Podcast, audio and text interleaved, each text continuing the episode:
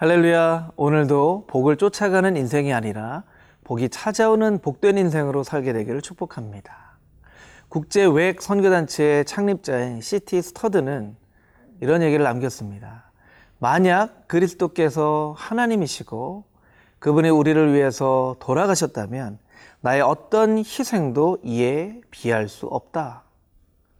참 의미 있는 말씀이죠. 그리스도께서 나를 위해 돌아가셨다면 내가 하는 어떤 희생도 그 희생에 비할 데 없다라는 것입니다. 오늘 큐티의 본문의 제목처럼 그리스도로 충만하면 다른 것은 필요 없습니다. 그렇게 고백할 수 있는 저와 여러분이 되기를 축복합니다.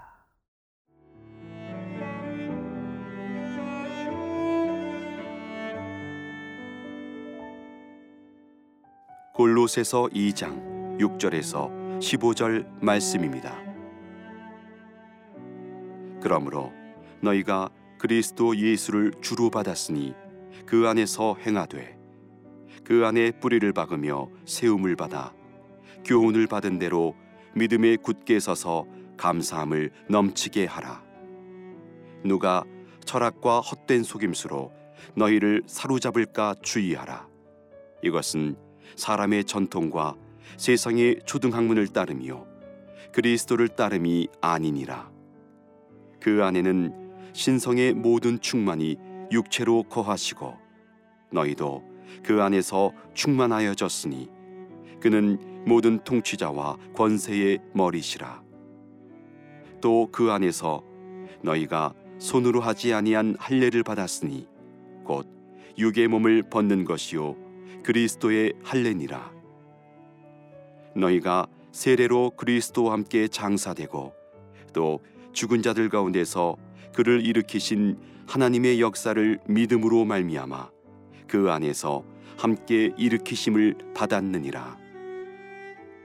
또 범죄와 육체의 무할례로 죽었던 너희를 하나님이 그와 함께 살리시고 우리의 모든 죄를 사하시고 우리를 거스르고 불리하게 하는 법조문으로 쓴 증서를 지우시고 제하여 버리사 십자가에 못 박으시고 통치자들과 권세들을 무력화하여 드러내어 구경거리로 삼으시고 십자가로 그들을 이기셨느니라. 먼저 본문 6절부터 10절까지 있는 말씀을 묵상해 보겠습니다. 8절 말씀에 보면 누가 철학과 헛된 속임수로 너희를 사로잡을까 주의하라. 이것은 사람의 전통과 세상의 초등 학문을 따르며 그리스도를 따름이 아니니라. 인간적인 전통과 이 세상의 기초적인 영적인 힘에 근거한 헛된 철학을 따르지 마라. 라고 이야기하고 있는 것이죠. 이 세상의 기초적인 영적인 힘이라고 하는 아, 헬라어의 στοιχεῖα라는 단어는 기초적인 지식이라는 뜻도 있지만 어떤 천문학 점성술과 관련된 아, 그것을 표현할 때 쓰는 단어이죠. 똑같은 단어가 갈라디아서 4장 3절에 초등 학문이라고 할 때도 στοιχεῖα라고 하는 단어가 쓰여졌습니다. 이것은 이스라엘 백성들에게는 날과 달과 연과 절기를 지키는 것이 그냥 율법에 따라 절기를 지키는 것이지만 이것이 헬라 문학으로 오면 헬라 문화로 오면 그것이 점성술처럼 돼서 신앙적인 그런 의미를 영적인 의미를 주는 메시지가 된다는 것이죠. 그래서 오늘 본문 말씀에도 8절에 스토이케이아를 이야기하면서 내일 본문 말씀인 16절 말씀에도 절삭과 절기와 초하루 이런 단어를 의미하고 있는 것이 이것이 점성술과 이 천문학을 의미하는 스토이케아라는 단어를 썼기 때문에 갈라디아서 말씀에도 고로새서 말씀에도 똑같이 이런 말씀을 어, 이야기하고 있는 것입니다.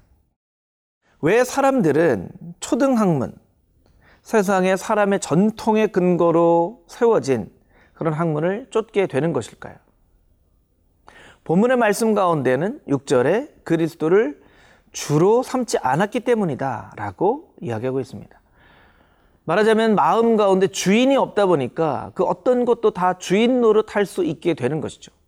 그리스도를 만약에 주로 여긴다면 다른 것들이 주인 노릇하지 못할 텐데 그리스도께서 주인 자리에 계시지 않기 때문에 세상의 초등학문, 점성술이나 인간의 전통이 마치 주인인 것처럼 그 인생 가운데 왕노릇하게 되는 것임을 이야기하고 있는 것입니다. 여러분 오늘날 서점에 가보면 입신양명하기 위한 처세술과 세상의 많은 것들을 분석하는 그런 분석서들과 과학과 지식에 대한 아주 많은 책이 넘쳐나고 있습니다. 여러분 마음 가운데 예수 그리스도를 주인으로 삼지 않는다면 이 세상의 학문들이 여러분의 삶 가운데 교묘하게 찾아와서 주인 노릇하게 될 것입니다. 만약 예수 그리스도를 마음의 주로 여긴다면 이 많은 것들을 도구처럼 사용할 수 있게 될 것입니다. 여러분 마음 가운데 그리스도를 주로 삼아 이 세상의 학문적인 영역에 있어서도 자유함을 누릴 수 있게 되는 그런 하나님의 거룩한 백성들이 다 되시기를 주님의 이름으로 축복합니다.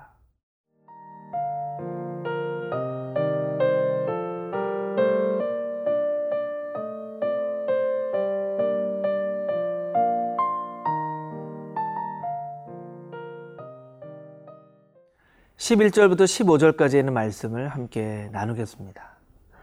우리 상반절에서는 헬라 문화 가운데 있는 초등학문, 스토이케이아, 여러 가지 많은 점성술이나 세상적인 지식을 이야기했다면 11절 이하에 있는 말씀은 유대인들의 가장 큰 약점이죠. 율법, 할례에 대해서 이야기를 하고 있습니다.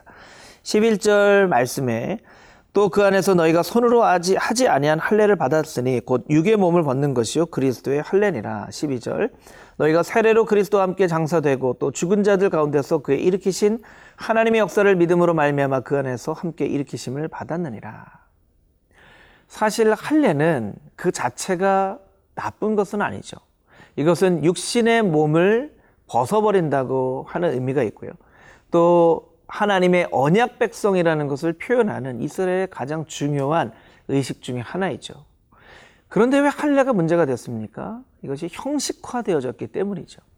하나님의 언약 백성이라는 것을 잊어버린 채 그냥 형식에 따라 할례를 행하고 또한 육신의 부정을 제하해 버린다는 어떤 상징으로서의 할례를 행하는데 그 이후로도 육지의 부정을 오히려 쫓아가는 그 이스라엘 백성들의 삶 때문에 할례가 아, 잘못됐다라고 표현되어진 것이죠.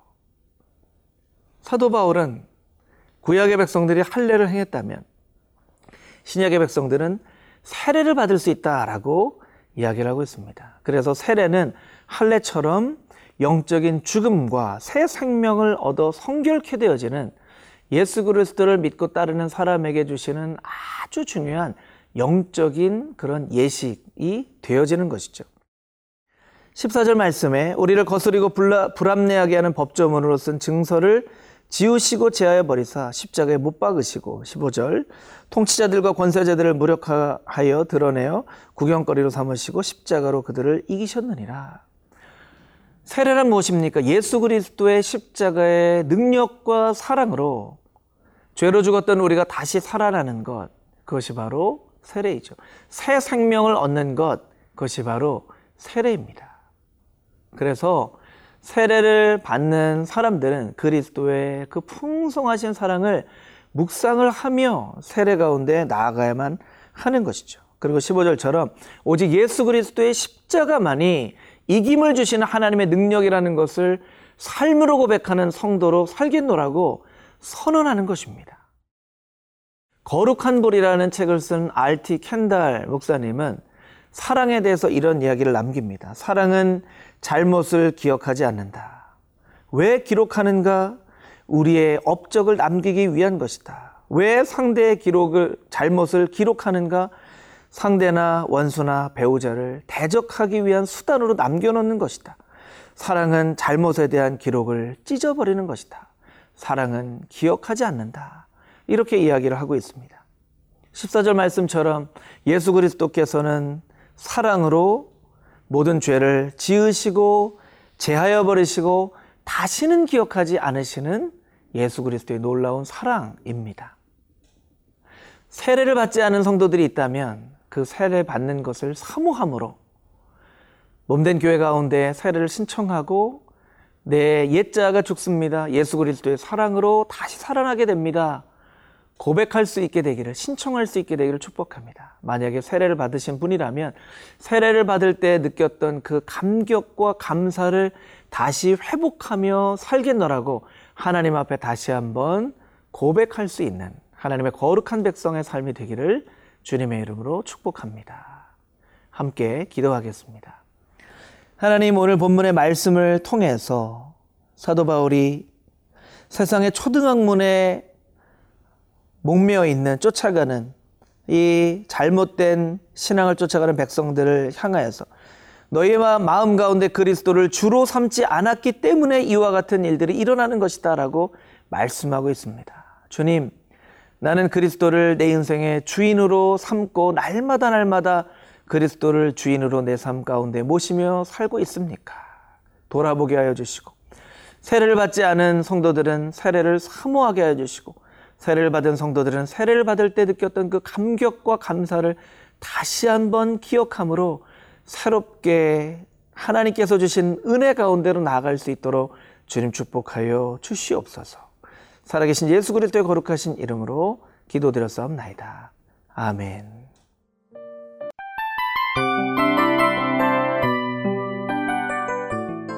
이 프로그램은 청취자 여러분의 소중한 후원으로 제작됩니다.